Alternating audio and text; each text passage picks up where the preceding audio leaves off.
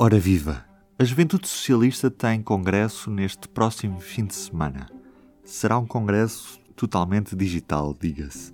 Nestes últimos dois anos, Maria Begonha esteve à frente da JTS e agora o candidato que segue é Miguel Costa Matos. É o deputado mais jovem da Assembleia da República e autor da única moção global estratégica a votos chamada Tempo de Agir. A votação estarão também outras 34 moções setoriais com temas variados, da regulamentação do consumo recreativo de cannabis ou pela libertação dos presos políticos da Catalunha, passando pela regionalização ou por touradas sem sofrimento. Neste P24 ouvimos Miguel Costa Matos. Viva Miguel! Olá. Há dois anos eu estava no, no, no, Congresso, assisti ao Congresso e na altura a moção global de estratégia da, da Maria Begonha apresentava uma JS mais à esquerda, próxima da corrente a que chamamos de Pedro Nunismo. Pergunto-te onde é que a tua moção posiciona a JS? A moção Tempo de Agir é uma moção que posiciona a juventude socialista num sentimento de urgência para nós vencermos a crise económica e social que neste momento enfrenta o nosso país para nós conseguirmos também defender a nossa democracia. Entendemos que é muito preocupante o crescimento da extrema-direita em Portugal, mas além disso, um sentimento generalizado que existe de descrédito eh, dos políticos, com os políticos, e salvarmos o planeta. Sentimos que esta é uma causa existencial para a nossa geração, de combatermos as alterações climáticas e, portanto, de afirmarmos a necessidade de termos mais ambição, tanto no combate à crise económica e social, como no combate à crise climática, como também uma especial atenção à crise da democracia, são absolutamente fundamentais para nós conseguirmos responder àqueles que são os anseios da nossa geração e conseguirmos dar à nossa geração, uh, colocar nas suas próprias mãos, dar-nos dar novas rédeas para construirmos o nosso projeto de vida e uma sociedade em que possamos uh, ser felizes. Tu és deputado num Parlamento onde o PS não tem maioria absoluta. Dizes na tua moção de estratégia que os socialistas têm de permanecer fiéis aos seus valores e a esquerda terá de persistir no diálogo e também não aceitas falsas equivalências no que toca à comparação do Chega com outras forças no Parlamento. Depreendo que o PS, na tua opinião, deve passar a ter um diálogo exclusivo à esquerda.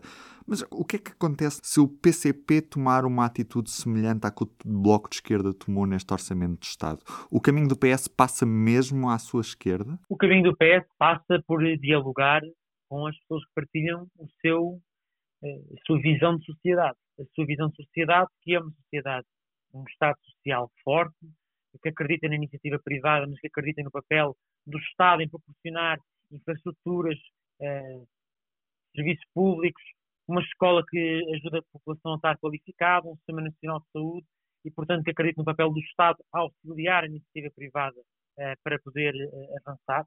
E esta visão do mundo também de menos desigualdade é uma visão que nós partilhamos fundamentalmente à nossa esquerda.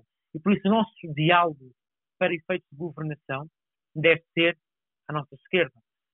Uh, nós acabámos de aprovar um orçamento de Estado com o Partido Comunista Português e com o PEV e também com o PAN, Acho que uh, esse é o caminho que temos que prosseguir. Espero que no futuro próximo o Bloco de Esquerda uh, regresse àquela que foi a solução que nós preconizámos nos últimos quatro anos e que permitiram quatro anos de estabilidade, de crescimento e de reformas. Acho que, quanto ao futuro, uh, cabe a todos nós termos a responsabilidade de sabermos ouvir, sabermos convergir. Isso é uma responsabilidade que temos não só nós, Partido Socialista, como também cada um dos partidos que compõem esta solução. Neste contexto, surgem umas eleições presidenciais daqui a algumas semanas. É um erro o PS não apoiar formalmente nenhum candidato presidencial? O Partido Socialista tem uma longa tradição de dar liberdade de voto aos seus militantes eh, nestas matérias e, eh, neste caso, a própria Juventude Socialista também entendeu dar esse, esse próprio, eh, essa própria liberdade de voto indicando que eh, devemos eh, votar à esquerda e que, naturalmente, acho que é aquele que é o caminho que temos que procurar tomar, que é de votarmos por uma presidência que se afirme por causas, que se afirme por uma agenda social, mas que claramente rejeite que a oposição seja a oposição à, à atual presidência seja monopolizada por, por uma extrema-direita. Uhum. Então vais fazer campanha ao lado de Ana Gomes, depreendo de, da tua resposta a essa, essa conclusão, ou não? A Juventude Socialista, neste momento, decidiu liberdade de voto aos seus militantes. Gostava que me apresentasses os, as tuas propostas concretas para estes dois anos à frente da, da JTS. Quais é são as tuas ideias e para onde é que queres levar esta juventude socialista? Nós entendemos que neste momento é importante que Portugal, se quer continuar a estar na linha da frente do combate às alterações climáticas, devemos duplicar a velocidade com que descarbonizamos e conseguir atingir neutralidade climática em 15 anos. Uma das nossas propostas centrais é conseguirmos estudar como é que Portugal poderá, a par com o que já outros países estão a defender, atingir a neutralidade climática em 15 anos. Uh, entendemos também que, neste sentido, é importante aprofundarmos a taxa de carbono e aprovar a lei de base do clima, da qual sou uh, um dos autores, e que entendemos que é uma parte importante nesta, nesta parte de agir por um planeta sustentável. A par disto, temos como uma das nossas principais causas colocar com centralidade na agenda política a pandemia silenciosa da saúde mental. Criar uma verdadeira compreensão na sociedade que saúde não é apenas a saúde física, mas também a, a saúde mental e conseguimos que, tal como qualquer cidadão tem um médico de família, poder haver um psicólogo de referência e incluir psicólogos nas equipas de medicina do trabalho. Defendemos uh, também que, em termos de, daquilo que é o combate à crise, temos uma resposta de esquerda que relança a economia através do investimento público criterioso, que duplica a meta do governo em termos de oferta pública de habitação. Neste momento é 5% a meta, queremos que seja ainda mais ambicioso.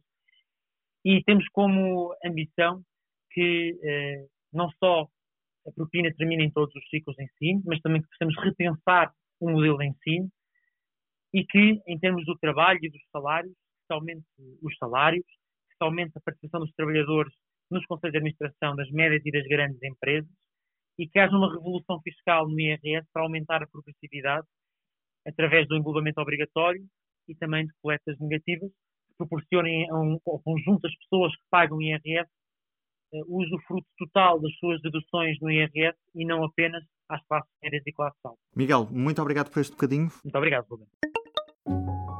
Viva! Este é o P24. Olá, este é o Poder Público. Sobre Carris. Este é o Vitamina P. Vamos lá? Já segue os podcasts do Público? Subscreva no iTunes, Spotify ou na sua aplicação para podcasts. E do P24 é tudo por hoje. Resta-me desejar-lhe um bom dia.